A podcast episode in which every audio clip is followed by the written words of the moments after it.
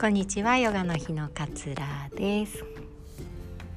あもうね4月がだんだんと見えてきました。本当に1年って早いですよね。またね一つ年を取ってしまうななんていうふうに思っておりますが皆さんいかがお過ごしでしょうか？年初にね目標を立てられた方あの多いと思いますが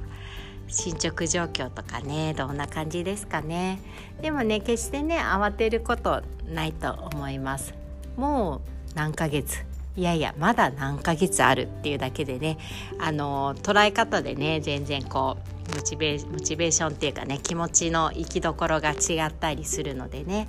あの全然まだ何もできてないっていう方まだまだあります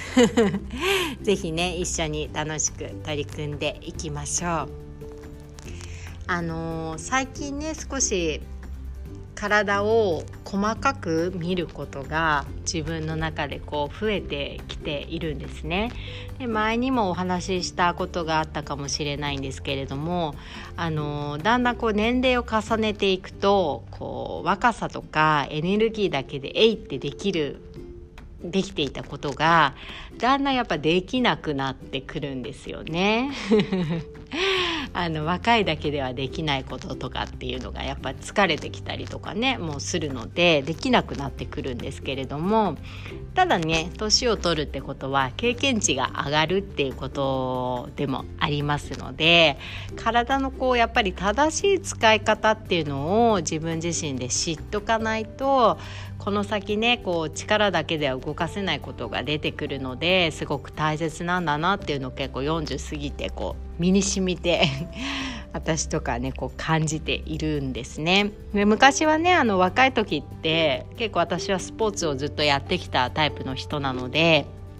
とにかく体を動かしてとにかく疲れて汗をかきたいみたいなそれが気持ちいいみたいな、えー、感じの人間だったんですけれども今はねなんかこの動き一体何のためにしてるんだろうって思うようなこう些細な繊細な動きもなんか楽しめるようになってきたんですね骨盤の小さな動かし方とかこう肋骨を閉じる感覚とかっていうようなすごく繊細な動きもこう楽しめるように、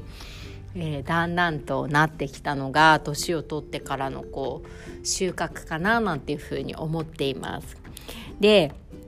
私たちの体って結構意識しなくても何でもやってくれちゃったりするじゃないですか。意識しなくても歩けるしもう意識しなくても箸を使ってねご飯を食べることができますし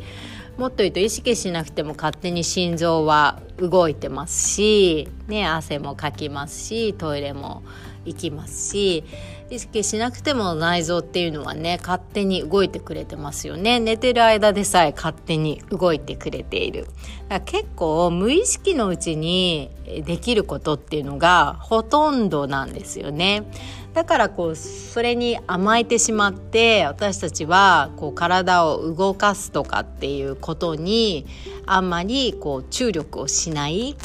っていうことがねやっぱり出てきてしまうのかなっていうふうに思っているんです。例えばね心臓とかも勝手にもちろん動いてくれてるんですけれども緊張した時とかってすごいドキドキドキドキ速くなるじゃないですかあの急いで走った時とかもそうですけれどもその時に初めてねあこんなにドキドキ心拍数が上がるんだとかっていう風に思ったりしますよね。なのでなんかあの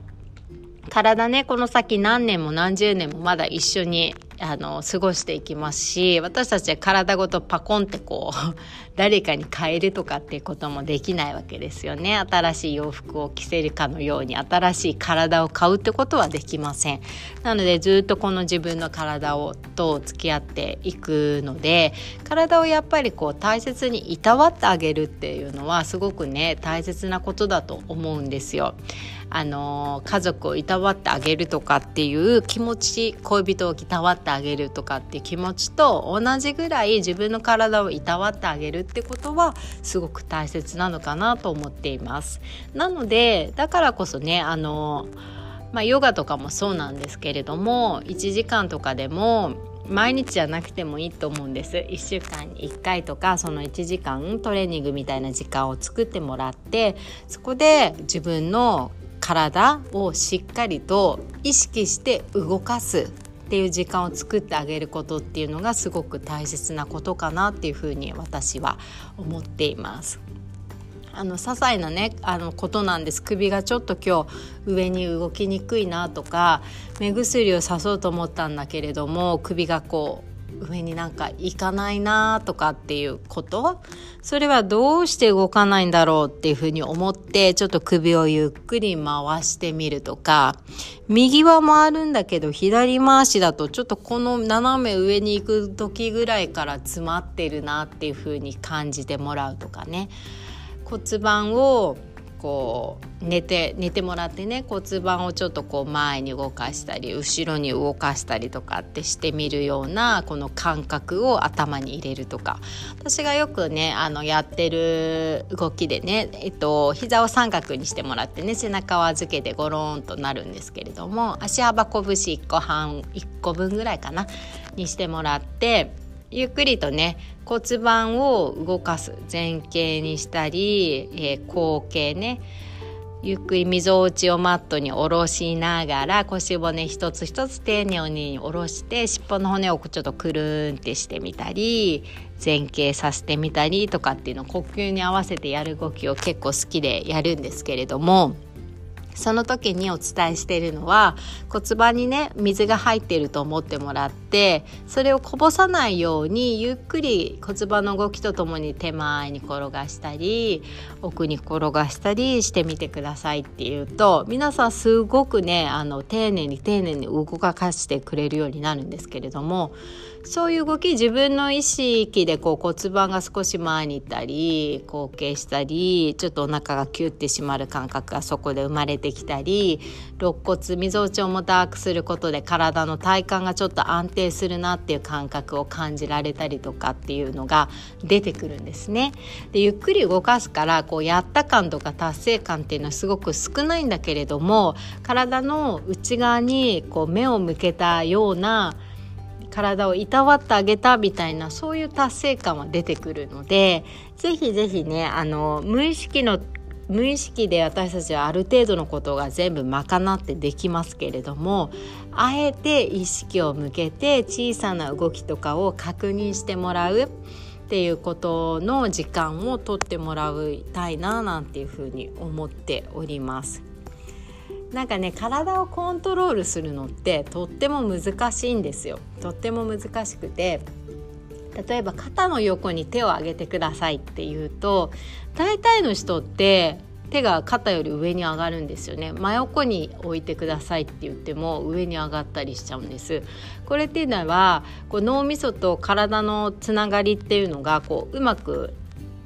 言っていない認識がちゃんとされてない肩の横に手を置くっていうのがっていうことだったりするのでその動きのブレっていうのを小さな動きから自分の体の内側を見ることによってそのブレっていうのをどんどんどんどん小さくしていくっていうことがすごく大切かなっていうふうに思っています。なのでねこの先ねずっとこう自分の体と向き合っていかなくちゃいけないものなのでやっぱりこう丁寧に丁寧に扱ってもらいたいんですよね。なぜひねその本当1週間に1回とかでもいいのでご自身の体を、まあ、チューニングするというかこうしっかりとね向き合ってあの些細なネジの緩みとかを締めてあげるようなあのことっていうのを大切にしていくってことがこうなんでしょうね美しく年を取っていくというところにつながっていくんじゃないのかなっていうふうに私は思っています。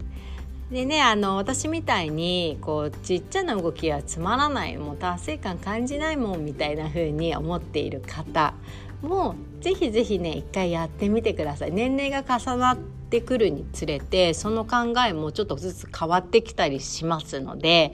あのそういう気持ちで少しねやっていなかった方とかもちょっとこれをきっかけに始めてもらえるといいかななんて思います。わかりやすいのはねあの呼吸とかでも体って感じやすいと思うのでよくね私も呼吸する時間作ってくださいっていうふうにお伝えしているんですけれども吸ってこうお腹が大きく膨らむ様子とか肋骨が左右にわって開いていく感じとかねで吐いてお腹がへっこんでこうぺちゃんこになっていく感覚とかっていうのも